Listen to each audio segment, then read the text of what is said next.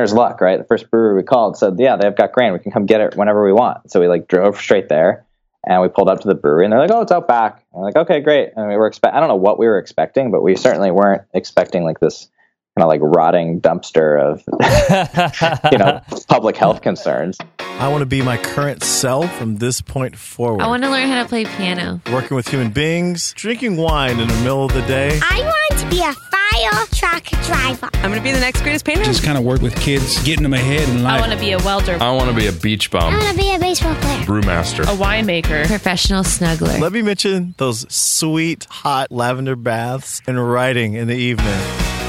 What's up, everybody? I'm Blake Fletcher, and this is the Half Hour Intern Podcast, where we explore the interesting paths people take in life. Today's episode is brought to you by Danny Leon, one of the Patreon supporters for the show, who is helping make episodes like this come out. If you would like to join Danny and be a supporter of the show, just head on over to patreon.com slash half hour intern, where you can contribute a dollar amount towards each episode that comes out, which helps the show stay around for all of us to listen to. So um, thank you very much, Danny, and to all the other Patreon supporters. Uh, also, as I'm saying that, my dog, my little puppy, just ran outside in front of the window.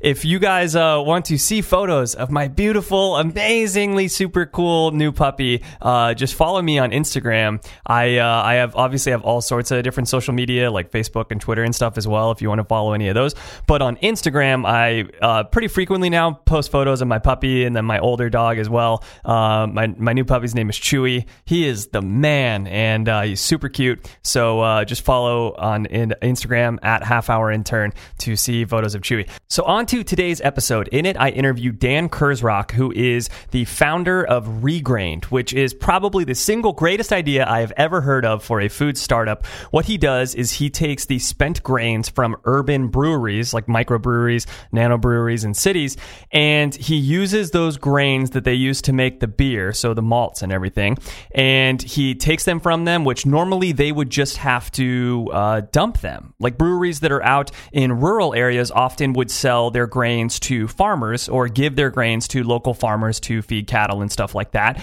Um, the grains are still perfectly good; they just don't have the sugars in them. So, uh, but what's happening now is there's all these urban breweries starting up, and they don't really have access to farmers the way that the rural breweries do. So, what Dan did is he reaches out to them, he goes and he gets their spent grains, and he turns them into granola bars, but not really granola bars, more like uh, beer bars. They're just these really awesome tasting uh, bars made out of the spent grains and some other cool ingredients with different companies that he partners with. So, super good idea. He talks all about uh, you know starting up a food company, uh, how he got the idea to do this to begin with, which is a really great story. And Dan is just a really intelligent, really open guy. So there should be a lot of good advice in here for anybody that is looking to start their own business one day. So, without further ado, here is repurposed food maker. Dan, thanks so much for coming on the show today. Hey, thanks for having me, Blake. Yeah, absolutely. So I'd love it if you could first start out by telling everyone your company's origin story. I was reading this on your website and I absolutely love it. It's like just like a good old fashioned American story. I love it. Yeah, that's right. Like a lot of uh, good old fashioned stories, this one starts with beer. Um, perhaps to my parents' chagrin, it, it, it happened uh, to be when I was 19 and at uh, you know was getting into the the college lifestyle and uh, learned that it was perfectly legal for me to procure the ingredients and equipment and you know do the process of of making my own beer. Um, so Whereas you could not buy a- it.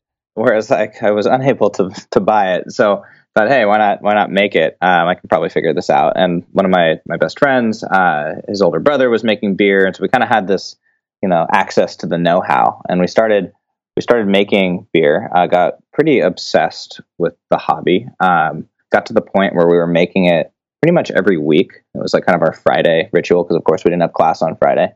Um, and as we got more and more into making beer, um, we started to do it more like a kind of home version of what an actual brewery does. You know, when you first get started, you're kind of just like mixing syrup in with water and you boil that and you add some some hops to it and you cool that down and you add some yeast and you know eventually you have beer. But uh, what we started doing was taking the actual malt, which is just sprouted barley, and you know it, it basically extracting the the liquidy sugars that you would just be getting from the syrup, um, you know, our, ourselves.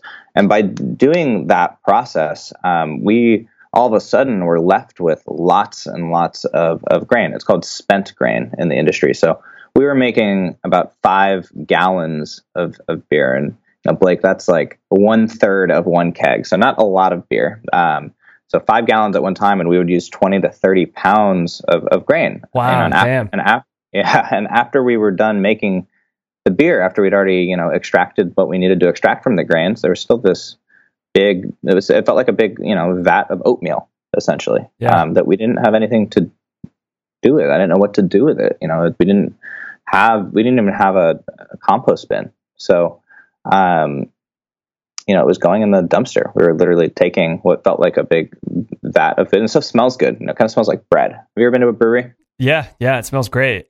Yeah, and uh, it just felt really wasteful. Um, and a thought occurred to me as you know one of these days that we were kind of tipping this uh, cooler of, of grain into the into the dumpster. Like this stuff smells like food. What are other people doing with it?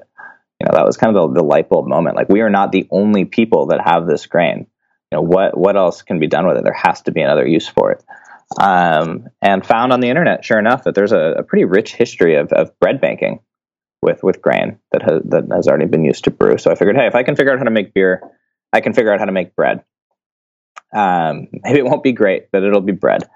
Uh, and so we started making bread, and kind of the you know kind of ever the entrepreneur. The mindset was, okay, I can't sell beer. That's that's way too sketchy. But I can sell bread. That's a little less sketchy. And if I sell enough loaves of bread, maybe I can brew beer for free, um, and can have this kind of closed closed loop hobby. And was just really struck by kind of That's the uh, so great. And plus, your buddies that are buying the bread are probably happy to buy the bread because they know that that's going to lead you to have the money to make them more beer that they're going to drink for free. It's like Yeah. just a wonderful thing.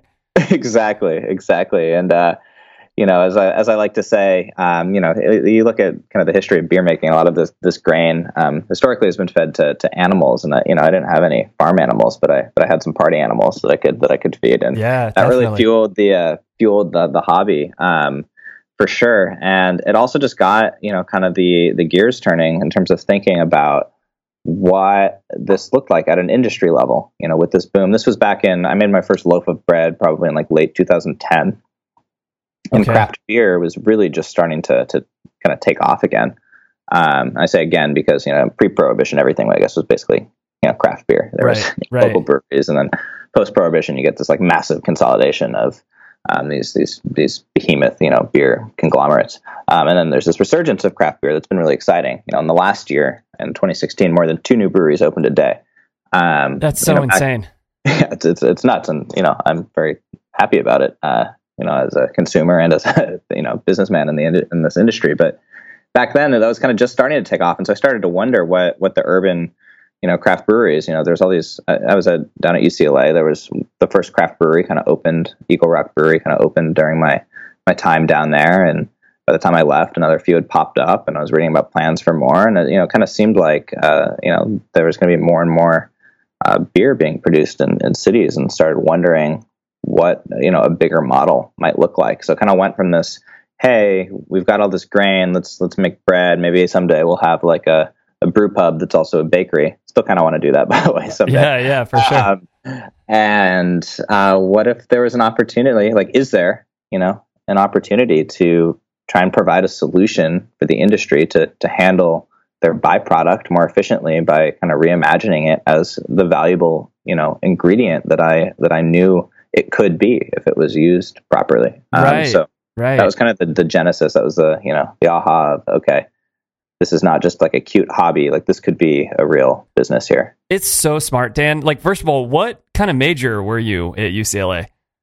Um, so I studied economics, um, and I think what kind of major is a good way to to put it because it's kind of you know college. You know, it's only your education is only kind of relevant to Right, what right, right. your major is. So you know, I, I- I did study economics. We didn't have a business program, or I probably would have done that. Um, you know, I, I and but spent most of my time just kind of. I've always been really interested in in entrepreneurship, and I think that's what I really liked about the craft beer movement too. And kind of started getting my hands. I, I wanted to open a brewery, you know, for a while, and I think it's because I like that uh, that kind of do it yourself um, kind of craft mentality of you know taking you know, of of, of like building a movement. Um, and so that's you know kind of my you know outside of class that's what I, I, spent a lot of time kind of reading those stories of other entrepreneurs and, and things like that and really just trying to get out there and and, and, and do things yeah it just takes such an astute eye to look at that and notice that being an issue it's like it's right there in front of everyone and yet you're the only one you and your buddy are like the only ones that really looked at that is like look like all of these uh, these small breweries like Sierra Nevada or whoever else like used to be in kind of farmland country, you know? So like they could easily get their grains to farmers if they wanted to sell them to them. Like you were saying, like Eagle Rock or like El Segundo breweries right there and stuff. It's like, who the hell are they going to give their grains to? You know, like nobody. They're like in the middle of the freaking concrete jungle. So it, like That's being exactly. able to take care of that for them is so awesome. It's so smart. Yeah, and I will say that you know we're not there yet. You know, we're not yet offering a solution, a full solution, even to a single brewery. There's just that much of this this grain. I mean, it's about a pound of grain for every six pack of beer. And wow, I would say, crazy. and it depends. You know, your double IPA is going to have more, you know, grain than your Kolsch, right? I mean, so like alcohol strength is basically like how much water is there relative to to grain because that's where the you know the sugar comes from that, that ends up, you know, basically, uh, you I can get really nerdy about this stuff, but you know, that's that, that's kind of uh, yeah. you know how that how that works. Um, and I would, you know, somewhere between like 80, 85 percent of the breweries in the country are still working with with farmers, um, but there is this kind of growing movement of these urban breweries that have you know this this new inefficiency and in some places there's not even compost so here in san francisco you know, we're taking grain from um, five breweries now, and we're, you know, we're, you know, making our our snacks with it. Um, we're not yet taking all of all of their grain, but if if they weren't working with us, you know, most of the other grain would just you know get turned into compost. But you know, feeding people is so much more of an you know it's it's a higher higher use yeah. to, for an upcycle. In some places, though, it actually does go to landfill, which is um, terrible. I mean, just like a lot of you know, there's a lot of edible food in general, but 40% of all edible food you know ends up in you know in, in waste streams. It's, um, it makes me think about Phoenix out here. I have seen so I've been amazed at how many breweries I've seen out here in Phoenix. Like they're just everywhere now, and they're all very urban. And nobody has compost bins that I see in Phoenix. Like it's all just you know trash and recycle, and that's it. So yeah, I don't know what the heck everyone's doing with their grains yeah. out here. Yeah, I mean, we've got a pretty wasteful food system in general, which is, um, you know, not great, but it's it's a big opportunity, you know. And we, when we think of the company that we're building, so like you go on our website and you see, you know, okay, regrain, okay, cool, they're like a granola bar company, they've got these bars, but you know, that's really not what we're trying to build here. You know, a product. Really, what we're all about is this this concept of, you know, how can we, you know, enable an an urban ecosystem to do more with less you know, so how can we take something that would be waste and transform it into something that's valuable? So when I think of like what Regrained really is, you know, we're more of an ingredient platform than, than, a, than a product company. It's like we're we're trying to be that bridge between this booming, uh, you know, craft beer industry and and the food system. Yeah, I love it, man. Let's uh let's go back in time a little bit to before you got yeah. to San Francisco. So how long? First of all, what year did you graduate in then? Uh, I finished UCLA in 2012. Okay. And how long were you making it sort of at home and just selling it to your friends and this and that before you decided to kind of scale things up? And did you ever have to get regular jobs out of school that you were kind of working on the side of trying to start up Regrained? Or did you just like kick this off as soon as you graduated? Um, so I wish I could say it just kind of took off like a, you know, like a rocket ship or something. But I guess those don't take off right away either. You got to build them for a while. Um, yeah. So you know, we so I came up with the idea probably at some point in 2010, 11 ish, um, and and then I basically I went and I studied abroad in. Uh, I went to Prague, which was a great place as a beer lover to to study abroad. And while I was there, not doing a lot of academics, I had a lot of time to think, and, and that's when I really, re- you know, put it together that I was onto something more than just this like kind of closed loop brewery bakery idea. Um, and that's that's at the point that I reached out to my my now business partner and you know someone who had you know a friend that I'd known for my whole life, uh, not the person that I was originally brewing beer with. You know, he kind of Jordan came in came in later, reached out to Jordan, was like, "Hey, this is this is my idea. Do you want to like work on this with me when I get back?" And so what we did is in our last quarter at UCLA, we took an entrepreneurship class, and we basically used that as an excuse to work on what you know would become regrained. Um, we were still basically in prototyping mode, so we decided to move from bread to making bars because we realized that it's pretty impractical to make bread. Um, you know, you spend hours making a single loaf, and you know, you the next day it's not fresh bread anymore. and so we wanted to make something that was that was a bit more practical, and uh, we were still just selling it to friends. Um, our packaging at the time was first Ziploc bags, and then it was you know, it was like the granola bar dealer, and then it was uh, you know got our first like iteration of compostable film, and we were like hand sealing everything. And then we graduated right? And it was that we had the, that same that question of okay do we take this big leap of faith or is there another path that works to be an entrepreneur. And you know we ultimately decided that um, there was another path. You know it's it's a less sexy story than dropping everything and building this empire you know from the get-go. But we thought that there was you know some life experiences to be had and, and, and a lot still to be learned. And so what we did was we then um, and we got jobs and we just continued to kind of work on this as a as a hobby. Like i call it like our recreational entrepreneurship phase. Mm-hmm. um, and fortunately i mean timing is, is everything. So there's a lot of luck you know in business. And you know a lot of luck is you know to quote or kind of paraphrase john wooden is you know when you're prepared to recognize the opportunity. And so we were kind of still very interested in, in pursuing regrain, but recognized that, that there was something that we needed to do, uh, a lot that we needed to do and learn beforehand. And California at the time passed what's uh, called the Cottage Foods Bill. And what that enabled us to do was uh, basically get our home kitchen certified. So we could start doing farmers markets legitimately. You know, we could start Oh wow! selling to real people legitimately out of a home kitchen. So that dramatically lowered the barriers to actually having a legitimate business. So we actually registered our business in 2013 as soon as that bill passed, Okay. um, and that was when the real okay, let's let's see if we can if we can do this thing. But we still kind of took it slow but steady.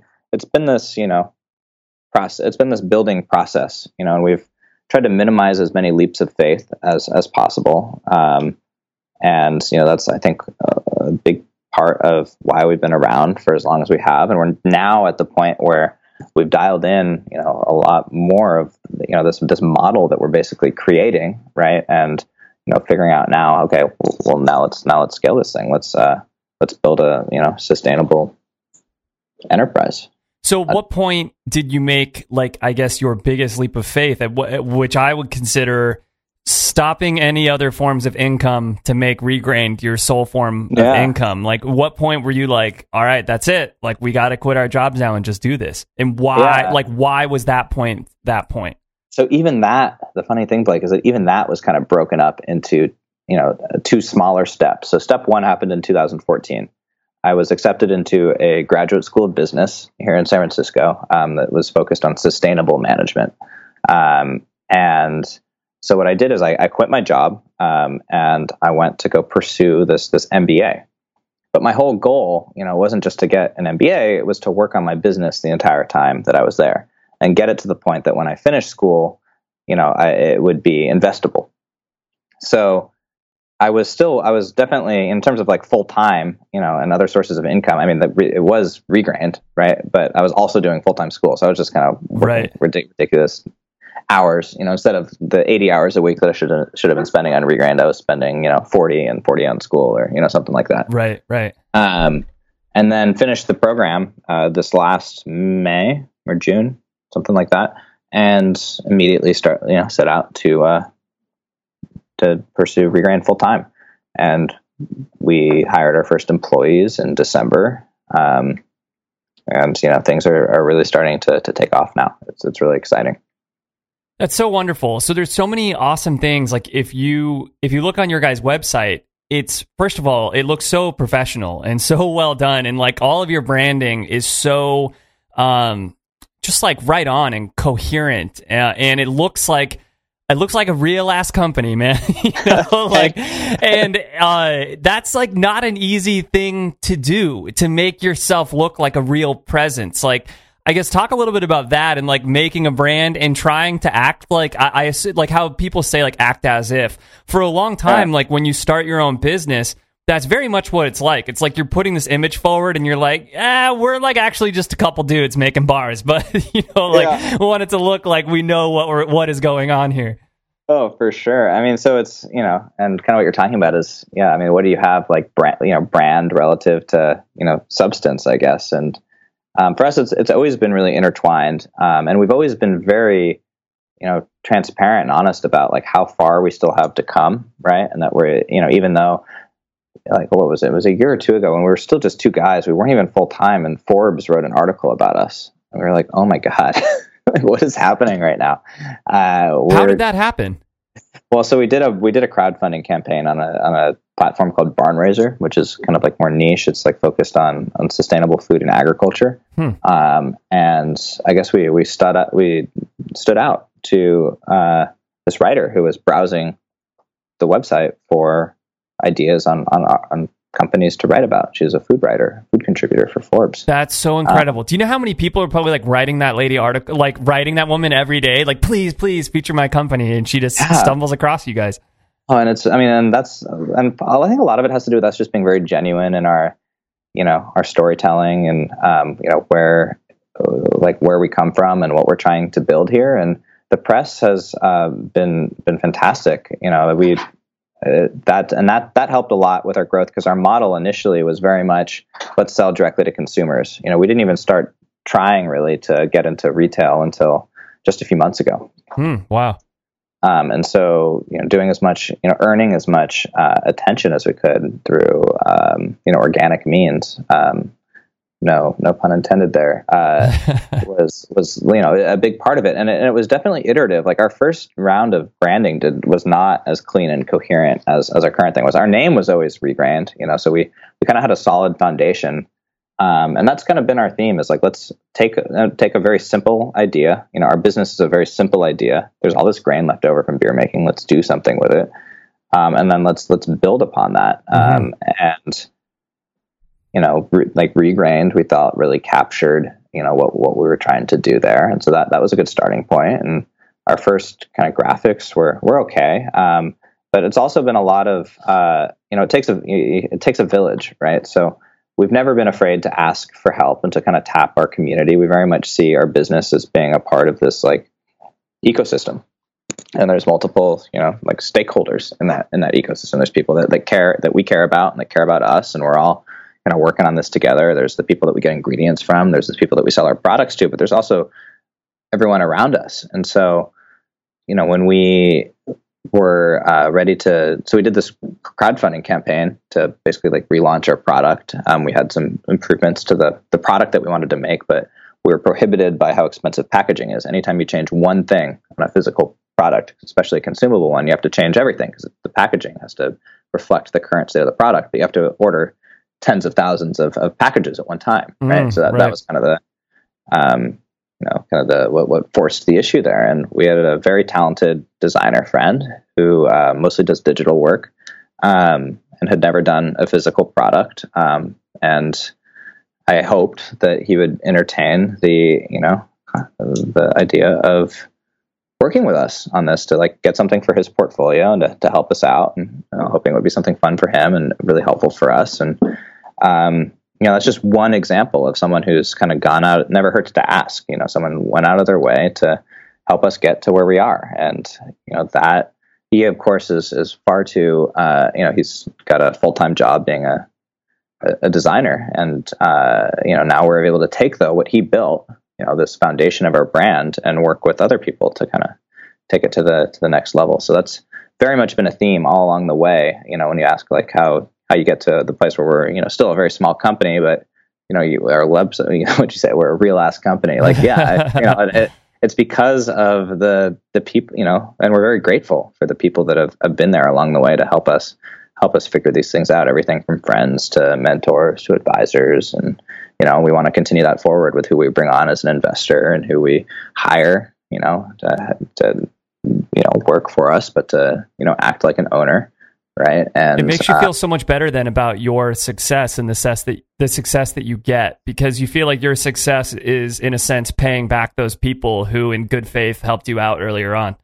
Yeah, for sure. And I hope that, you know, Arian, every time he walks into a grocery store and sees a, you know, a regrain bar, you know, he's like, and he, he texts me too, you know, it's, it's, it's, uh, and uh, I hope that does bring him some joy because Totally. like we, we definitely couldn't have afforded to hire anybody at the time. And even if we had, I don't think they would have done a better job than he did. Like Yeah. it was, uh, you know, it really, um, we feel very lucky. Yeah, I'm telling you, Ari's going to be out on like a first date with some girl. He's going to be in the grocery store, see those regrain bars. He's going to get a second date right away, you know? Yeah. All thanks to you guys. yeah. That's, uh, talk about, yeah, R- ROI, right? Yeah, for sure.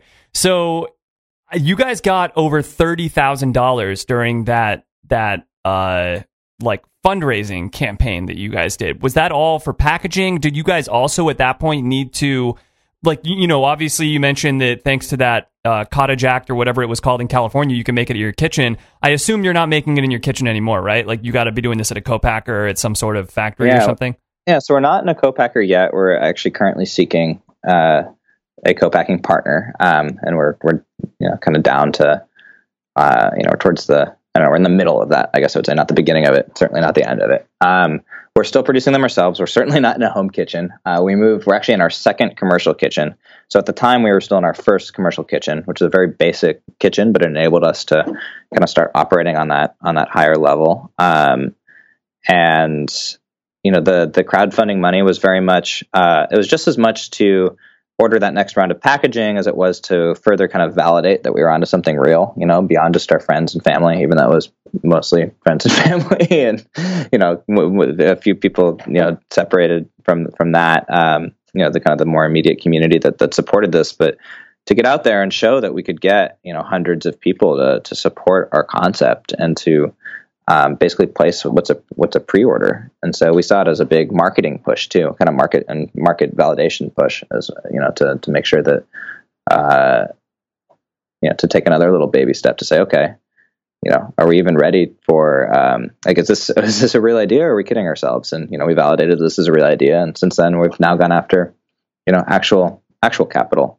from from investors, and you know, I don't think we would have been able to do that as confidently without that kind of um, more kind of nascent stage of of, of fundraising. Um, Totally, that- man.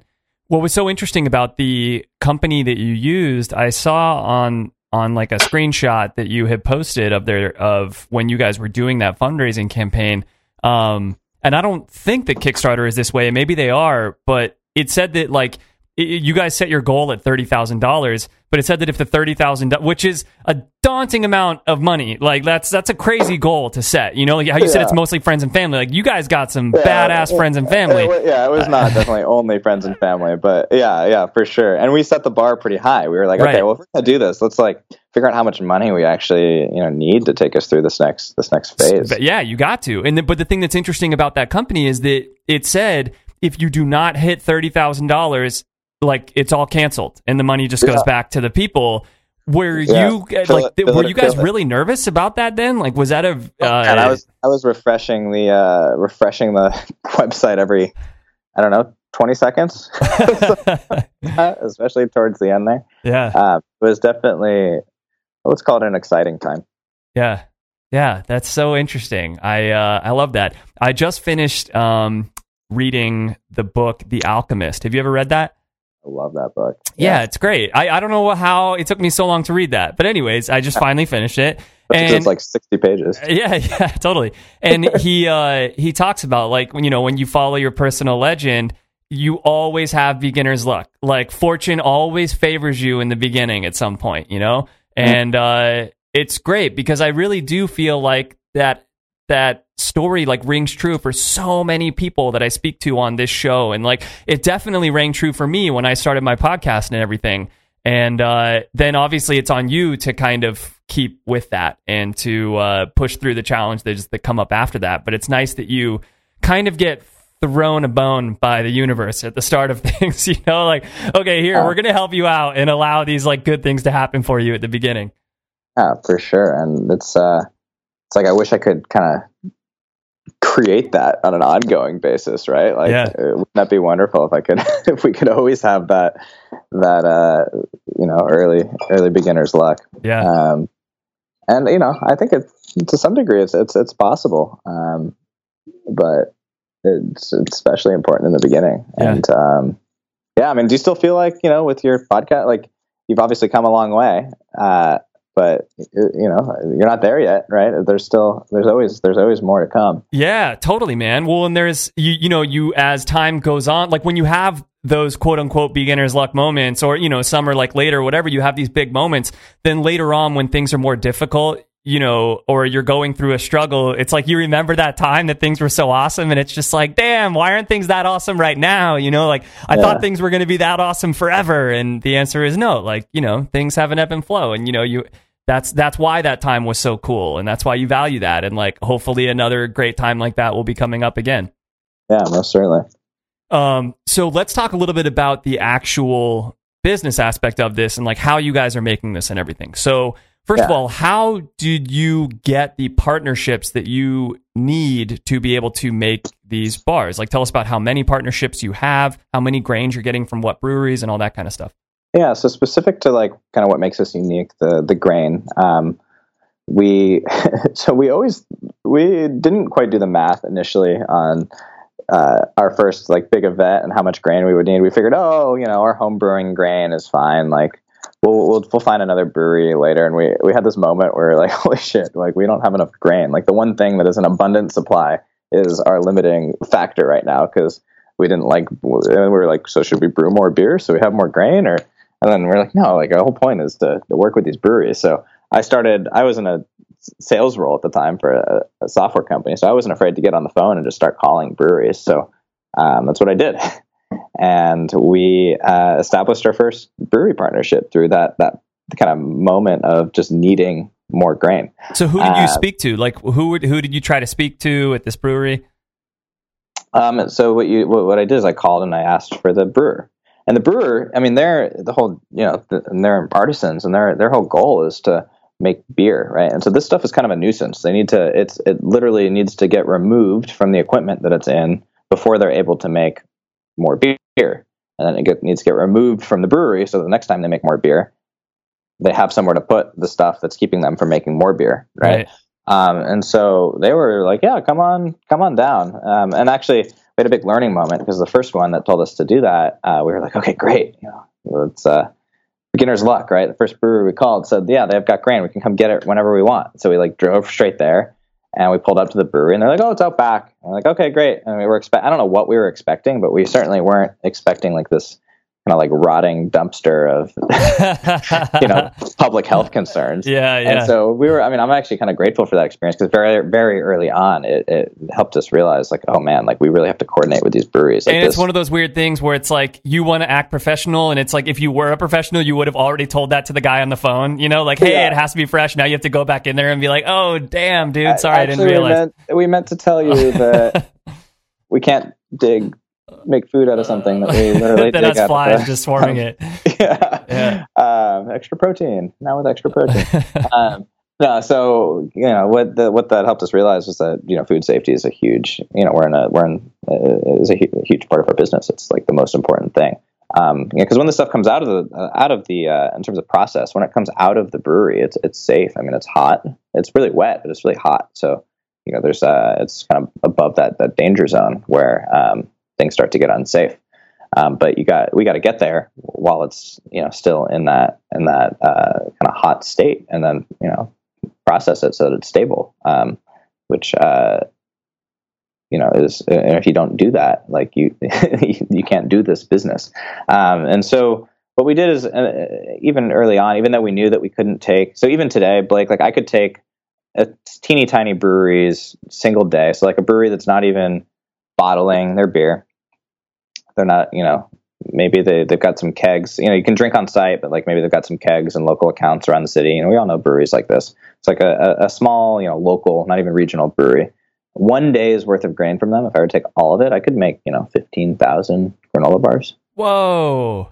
so even though we were not even anywhere near being able to like be a full solution for um, a single brewery, especially you know in 2013, um, we basically decided to develop partnerships with three breweries so that we would have some options, uh, and we would you know basically like come familiar with their schedules and um, come get come get the grain from them when when we needed it. And And, then- so, our first, yeah, go ahead. Uh, I was just going to ask about some of your other partnerships then. So now you also have partnerships with coffee companies and with chocolate companies and all these different things because of the different flavors and other foods that are inside of these bars. Um, I imagine that was a little bit different of a quote unquote sale because you're not exactly alleviating these people of the same problems that you were alleviating the breweries of. Yeah, and kind of what you know you're talking around there. There's kind of like a, a it's it's about relationships, right? And with us, you know, it's always been really so we recognize that like our products can't only have uh, our grain in it. Like we have to use other products. And so if we're you know this mission driven business that exists to you know reduce waste and improve our food system, we re- we realized that, that we also had an opportunity to be very thoughtful about everything else and where it came from.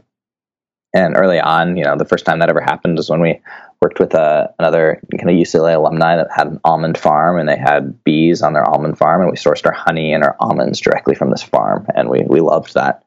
Um, these other, you know, to, to be honest, if you go on our, you know, we call it our partners page because we see them as as partners, and partners implies a level of reciprocity for sure. But you know, if you contact, you know, a handful of them, they, they like Bob's Red Mill doesn't probably know who we are. Maybe they do, but we appreciate you know what they're doing, and we you know also value transparency and and and what we're doing here. And so we wanted to have a place where we could say, hey. You can you can be familiar with everything that's in this product. This is where it's coming from. Right, right. We're not just So- getting bulk grains from China or something like we're getting it from Bob's Red Mill. Yeah, which has this set of values, right? Um, you know, and we're getting we're not just getting any honey. You know, we're getting organic honey from from Gibson's Golden. That is, you know, and if you go research them, you can see their their values for. You know, just, I mean, bees are like we, we let's not we don't have to go down that uh, rabbit hole hive. We don't have to go down into that hive right now. um, but you know that's uh, so. But uh, you know, the big picture here is that we really see we try to you know in every way possible see our business as not you know a product but as a platform. And you know it's a platform for reducing waste. It's a platform for supporting other kind of local um, you know values aligned uh, not necessarily local but you know values values aligned you know partners. It's a platform for sustainable packaging for you know for all of these things. You know how can we um, how can we you know build something that that can create all these win-wins I love that, man. It's so great. And it's nice then that you get such a, a savings on the grains because you are leaving these people of this problem that it allows you to reinvest that money into having really high quality other products going into the bars. Yeah, exactly. And then I mean that's why we're at a you know, we're like our our bars are two two dollars and fifty cents typically at the store. And that's something that we're actively, you know, working to to bring down because we also really want uh, our products to be accessible to people across all different, you know, kind of income levels. And of course, we're not going to only have bars in the future. And as we hit scale, you know, prices will come down. But we, you know, even with the fact that we're, we're getting this grain from, from these breweries, you know, there are these other kind of premium ingredients in them. And something, you take something like a compostable wrapper, which I spend a lot of my time talking about um, because it's a really important issue. You know, it's our wrappers, like even at our volume, is four to five, probably like five or six times whatever the cost of a conventional film would be. Wow, You know, that's for crazy. compo- for this compostable wrapper, you know, but it's it's something that's not negotiable for us. And not only that, but you know, it's it's more expensive. It has shorter shelf life. You know, so we're paying more for something that like protects our product less. You know, it's like Yeah. totally. Uh, I mean, can I swear in this show? yeah, of course. It's fucked. Yeah, it it's is. totally fucked. But it's it's it's non-negotiable for us, and it's uh we we try to bring that ethos to every every decision that we that we bring. Yeah, for sure. Well, I mean, and also the majority of the retailers that carry your stuff right now are in the Bay Area, and I mean that is, you know, people notice that stuff in the Bay Area, you know, um, so it's it's really important. That's great. Yeah, and we hope to bring that conversation, you know, nationally. Yeah, absolutely. So we touched on it a little bit with just the Forbes article, but if you go on the press page of your website, it is like a mother friggin' who's who of everyone in the world on your press page that has written articles about you guys. And as I was saying before, like so many people are right, like so many entrepreneurs are constantly trying to get press and not getting it. You know, like they're trying to think of ways to sell their company in like, you know, some clever title or headline or subject line or whatever that they're going to send to these writers. Has most of your press or all of your press just been kind of like that Forbes article? It's just been like organic Yeah, along the way? Yeah, we just we just field the emails that we get basically because we're more than happy to to share our story, uh, of course, you know, and um, you know, it's not like we don't. I mean, we have a very active social media presence, and we have met some journalists, you know, through doing that. Um, but mostly, yeah, it's just about for us. It's been about doing the work and not being shy, telling the story, um, and you know, uh, fielding all all inquiries that we get because you never know what they'll lead to. Yeah, for sure. That is fantastic. Congratulations, man. Oh, thank Um, you. So let's talk about deciding where and what to spend your time on. So you guys have an actual product that you could be in the kitchen making. You could be out there working with retailers for like, how does this look? You guys can be trying to uh, do something with your online presence. You guys can be trying to do something with your local presence. You guys can be working with brew. It's like there are so many things that you can work on with your business. It can often be I've found, uh, like when you start your own thing, it's very difficult to know where to spend your time and how much time to spend doing what when no Yeah. one has like written you a book for your company. is like, hey, this is what you should spend two hours on today. And all of a sudden it's like six hours later, you're doing this thing that you only planned on doing for two hours or whatever it is, you know? So I guess how do you decide what to spend time on? And, uh, and has that changed over like the evolution of your company? Yeah, man, I, I love this question because it, you know, it, I, it's it's exactly you know, and I know that you get it because you're you're going through the same thing. It's like there's this natural kind of tension that exists between working in your business and working on your business. Um, and you know, I'm certainly not the first person to frame it that way. I'm sure I read that somewhere, and it really resonated with me, um, especially with making a physical product because we would spend an entire weekend prepping for a farmer's market, and then an entire weekend uh, you know, selling every bar that we had at that farmer's market. And then we'd, you know, start again, you know, ad- Totally. ad, nausea, you know, it was like, it was, uh, just a total like starvation cycle. And, you know, we kind of realized like, okay, we're not going to like break from this stage unless we like take the time and structure the time to work on the business. Um, so, and that's still a struggle today. You know, focus is like my biggest challenge, and especially we have this product out there, and it's and it's great, and I love it, our bars. But you know, we have a vision for much more, and uh, part of the answer for us has been, you know, very recently has been bringing on advisors and and employees that can, you know, help, you know, literally like literally buy us more time, right? Um, and also as as we grow you know even just with like my partner and and, and myself was figuring out you know what our lanes are so that we could stay stay in them. So i actually pulled out of the kitchen i don't know probably two years ago. Oh, wow. like i haven't like like uh, personally i've not produced a Regrained bar in like two years. Um you know for a while i was the one that was like making the grain um and and, and doing that but now we have someone doing that. But like kind of being able to pull out from certain things and realizing that you know our overall business was going to be made better off if we had our kind of specialties and could you know work together in those. And of course that's not a new idea but it's something that's kind of hard to do uh, in practice because you want to be there every time. And i'd have this like anxiety of like not being you know in the kitchen. And i don't know if jordan felt the same way about when you know i was going out and doing um you know like sales demos for example you know going to the stores and interacting with the customers you know and so but we uh we kind of divided things as being you know mr inside and mr outside and just tried to like continue to drop things into those buckets. And that's helped us that's helped us focus in terms of like internally managing who's doing what so that we can collectively do more. Um it doesn't necessarily help with that bigger question of okay how do we focus on you know this granola bar business today when tomorrow we're trying to you know be the next like Annie's, you know, with this new grain. You know, so it's you know it's a um, yeah. Yeah, What is the most that for a while. interesting or best piece of advice that you've gotten from one of these advisors that you're working with? That's really awesome that you have that because I think like the a huge piece of that question about like, you know, where and what to spend your time on is when you're an entrepreneur, you always like that, you just gave the perfect example of just doing like a demo at a market or something, you know? And let's say you decide to spend your whole day doing that and that's going to be like, you know, 9 hours you're going to be at this market and you're at the market and you meet like four people the whole day or something, you know? And it's like, then you look back on that and you're like, damn, dude, I just spent nine hours and I met four people. Like, was that really worth it? And yet, all these other major national brands have people doing that every day at markets, you know? So, like, I guess it must be worth it. I don't know. And then it's one of these things of quality over quantity where you never know if one of those four people is going to be, like, let's say a writer for Forbes or something and be like, oh my gosh, I really like this and I want to write an article about you or whatever it is.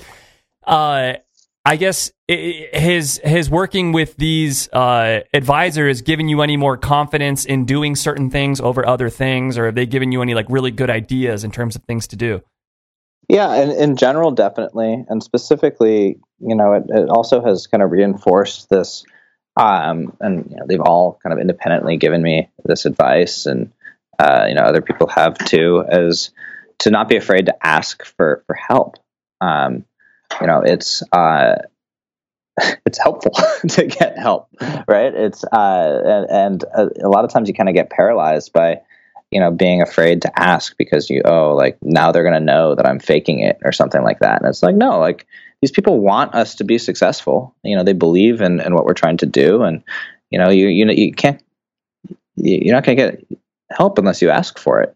And uh, you know you only kind of you only know what you know when when you know it. And some of these other people have like seen the movie before you know and can can help us you know not learn everything by doing. And so that you know was a um, really important piece of advice and and, and realization um, and I've kind of taken it and, and run with it. Like one of the things that I do today, and I got this advice from another entrepreneur. So another big thing that I do is trying to meet as many other entrepreneurs as I can. So successful ones, some that are in the same stage as me. You know, I love meeting people that are just starting their businesses too, because you can learn from everyone. And I got this piece of advice from uh, another entrepreneur who uh, keeps a, an email list of like an inner circle.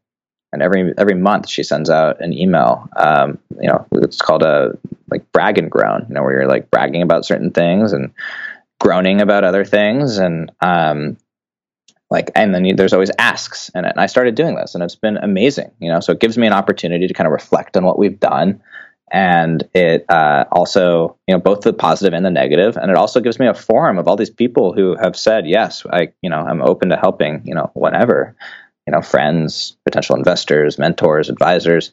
And and then i have this like channel to say hey this is what i'm struggling with right now. Can you help? And every time i get like a bunch of responses and i've only done like four of them and i'm actually really overdue on my most recent one because things have been crazy over here. But it's uh it just never that was a really long way of saying like ask for help. Just do it. You know people will help you. That's great. That's great advice. Yeah. What So- uh what do you try to do in times of doubt and difficulty with the business? Or are you going to give me some crazy answer like, man, I never doubt myself. Like I always think it's gonna be awesome. yeah, I mean, it's like have you seen that?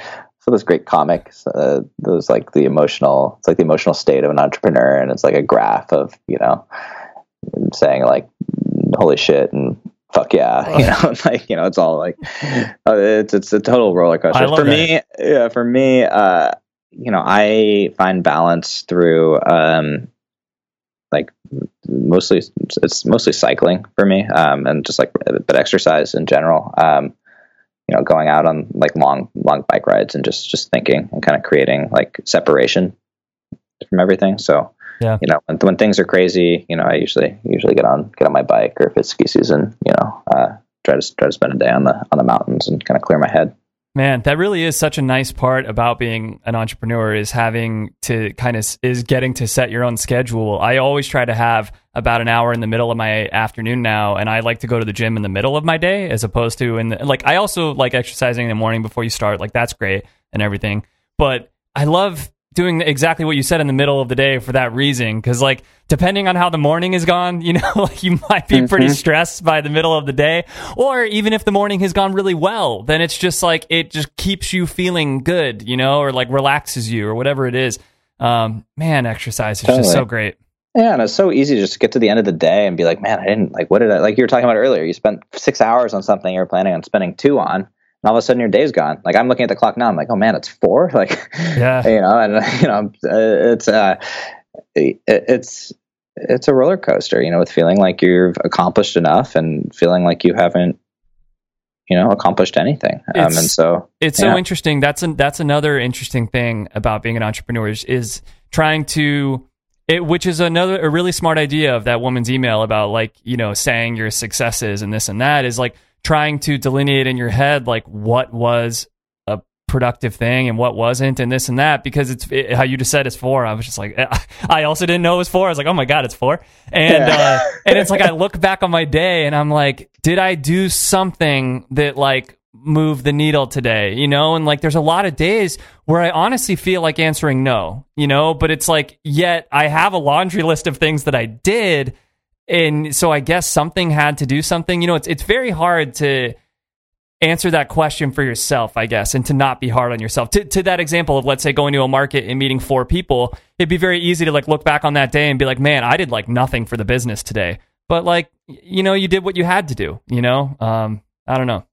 Yeah, for sure. And it's like, you know, now uh, my, you know, a big part of my job is trying to impart that upon our new team team members, right? So I now have employees, but like I said, they're kind of empl- they're employees that that I expect to act like owners, you know, and uh, own their areas of the business. And you know, one of the ones, um, you know, that's that's works, you know, close closest with me on on business development. You know, she recently has been spending a lot of her time going from market to market and like checking the merchandising. And we have some new creative merchandising ideas and like trying to talk to the buyers and get them to do that. And it's like you're really constrained by time in doing that because you have to, you know, get from market to market. you got to find go. the buyer, have Yeah. the, you know, and it takes, and it's like, and she was like, damn, like I could have sent, you know, like a hundred emails in this time. It's like, yeah, but like this is something that needs to get done, and uh, you, you gotta you gotta do the things. The Yeah. things have to, and uh, you gotta feel try and feel good about it. You know, even though it's sometimes really hard to. Yeah. Love it, man.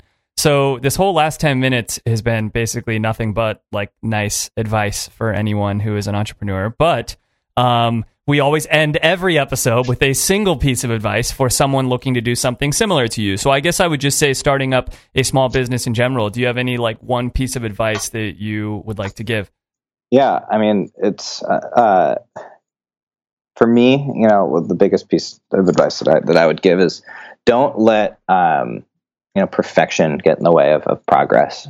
Right? It's uh, way too easy to just have kind of paralysis by analysis and want to just tinker and tinker and tinker with whatever your widget is before you get it out there. Um, but there is so much value in just doing and going from zero to one and just like getting your business off the ground and out there, even if it's in a small way. And there's probably some exceptions where you know you could get some listener writing in saying, "Oh yeah, well, you know, I didn't, you know, took your advice and I released this, you know, new pharmaceutical into the market, and you know, now killed all these people." You know, Yeah, yeah, that would be a very there's some- specific example, yeah. some, some exceptions, but Yeah. most of the time, I mean, it, it, the best thing to do is to get out there and and literally and do. You know, Yeah, So, absolutely, yeah, man. Great advice. what, that's what I'll leave you with. Great advice all the way around. I appreciate it. Uh, thank you so much for coming on the show, Dan. This has been great. Thank you, Blake, and uh, thanks to anyone who's who's listening in. Hey everyone, it's Blake. I hope you all enjoyed the episode. If you did, I would appreciate it so much if you considered leaving a review for the show on iTunes. I swear it'll only take like two minutes. Um, just search for the show on iTunes, click on it, click on ratings and reviews. You can leave a quick review um, or just uh, keep listening to the show. I appreciate that as well. Or tell a friend about the show or something. And if you have any ideas for the show, if you have a particular job or hobby that you would like to hear interviewed on the show, if you yourself think that you do something interview worthy and you would like to tell the world about what this job or hobby is that you have, head on over to halfhourintern.com. There's a link link right there at the top that says submit your ideas, and you could submit your ideas for the show, be them uh, somebody else that you would like me to interview, a particular field that you would like to hear about, or even if it is you yourself that would like to come on the show. Thanks so much for listening, you guys.